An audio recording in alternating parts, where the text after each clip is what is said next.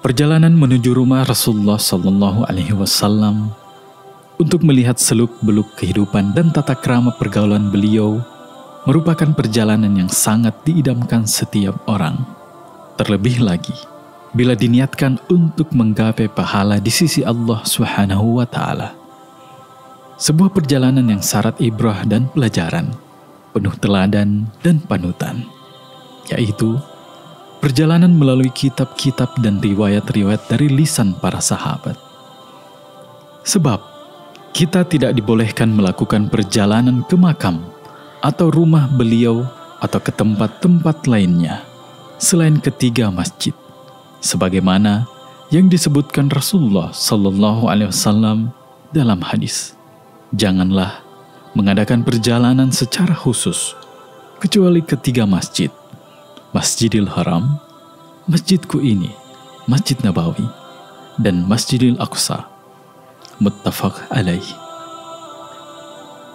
Kita wajib mentaati perintah Rasulullah Sallallahu Alaihi Wasallam dengan tidak mengadakan perjalanan secara khusus kecuali ketiga masjid tersebut. Bukankah Allah Subhanahu wa taala telah mengatakan dalam surah Al-Hasyr ayat ketujuh apa yang diberikan Rasul kepadamu, maka terimalah dia. Dan apa yang dilarangnya bagimu, maka tinggalkanlah. Kita tidak boleh melakukan kunjungan ke tempat-tempat bersejarah peninggalan Rasulullah Sallallahu Alaihi Wasallam. Ibnu Wadha rahimullah berkata, Umar radhiyallahu anhu telah memerintahkan untuk menebang pohon tempat Rasulullah Sallallahu Alaihi Wasallam dibayat. Sebab orang-orang banyak mengunjungi pohon tersebut untuk sholat di sana. Umar radhiyallahu anhu khawatir mereka terfitnah, tersesat jatuh ke dalam dosa sirik. Kisah tersebut dapat dilihat dalam Sahih Bukhari dan Muslim.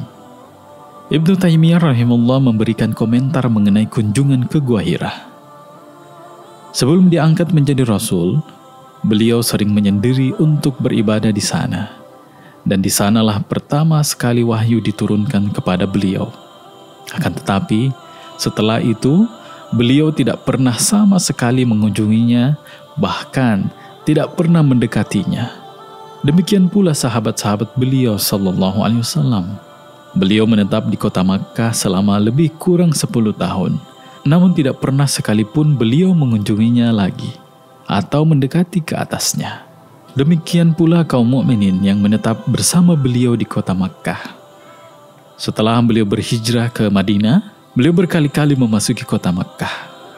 Seperti pada saat menunaikan umrah Hudaibiyah, saat penaklukan kota Makkah, di mana beliau berdiam selama 20 hari di sana, pada saat menunaikan umrah Jirana, namun beliau tidak pernah mendatangi Gua Hira atau mengunjunginya. Untuk lebih lengkapnya dapat Anda lihat di Majmu' Fatawa Ibnu Taimiyah halaman 251. Sekarang kita akan mengunjungi kota Al-Madinah An-Nabawiyah. Bangunannya mulai terlihat di hadapan kita. Itulah Gunung Uhud yang dikatakan Rasulullah Sallallahu Alaihi Wasallam. Gunung ini mencintai kami dan kami pun mencintainya. Muttafaq alaih. Sebelum memasuki kediaman Rasulullah Sallallahu Alaihi Wasallam, marilah kita lihat sejenak bentuk bangunannya. Janganlah terperanjat bila kita hanya menyaksikan sebuah bangunan kecil dengan tempat tidur yang sangat sederhana. Sebab Rasulullah Sallallahu Alaihi Wasallam adalah orang yang sangat zuhud terhadap dunia. Beliau Sallallahu Alaihi Wasallam tidaklah menolehkan pandangan kepada kemewahan dan gemerlap harta benda dunia. Namun, yang menjadi penyejuk mata hati beliau hanyalah ibadah solat. Sebagaimana yang disebutkan dalam hadis riwayat An-Nasai, beliau Sallallahu Alaihi Wasallam berkomentar tentang dunia sebagai berikut. Apa artinya dunia bagiku? Kehadiranku di dunia hanyalah bagaikan seorang pengelana yang tengah berjalan di panas terik matahari, lalu berteduh di bawah naungan pohon beberapa saat, kemudian segera meninggalkannya untuk kembali melanjutkan perjalanan. Hadis riwayat At-Tirmizi. Sekarang kita sedang berjalan menuju kediaman beliau sallallahu alaihi wasallam. Seraya mengayunkan langkah di jalan-jalan kota Madinah. Itulah kamar-kamar istri beliau mulai tampak. Kamar sederhana yang dibangun dari pelepah kurma dan polesan tanah. Sebagian lagi dengan batu yang ditata sedemikian rupa. Sementara bagian atasnya dipayungi dengan atap dari pelepah kurma. Al-Hasan mengisahkan kepada kita, Aku pernah masuk ke dalam rumah-rumah istri Rasulullah Sallallahu Alaihi Wasallam pada masa khilafah Uthman bin Affan radhiyallahu anhu. Langit-langit rumah tersebut dapat aku jangkau dengan tanganku. Sungguh, kediaman beliau adalah rumah yang sangat sederhana dengan beberapa kamar yang kecil.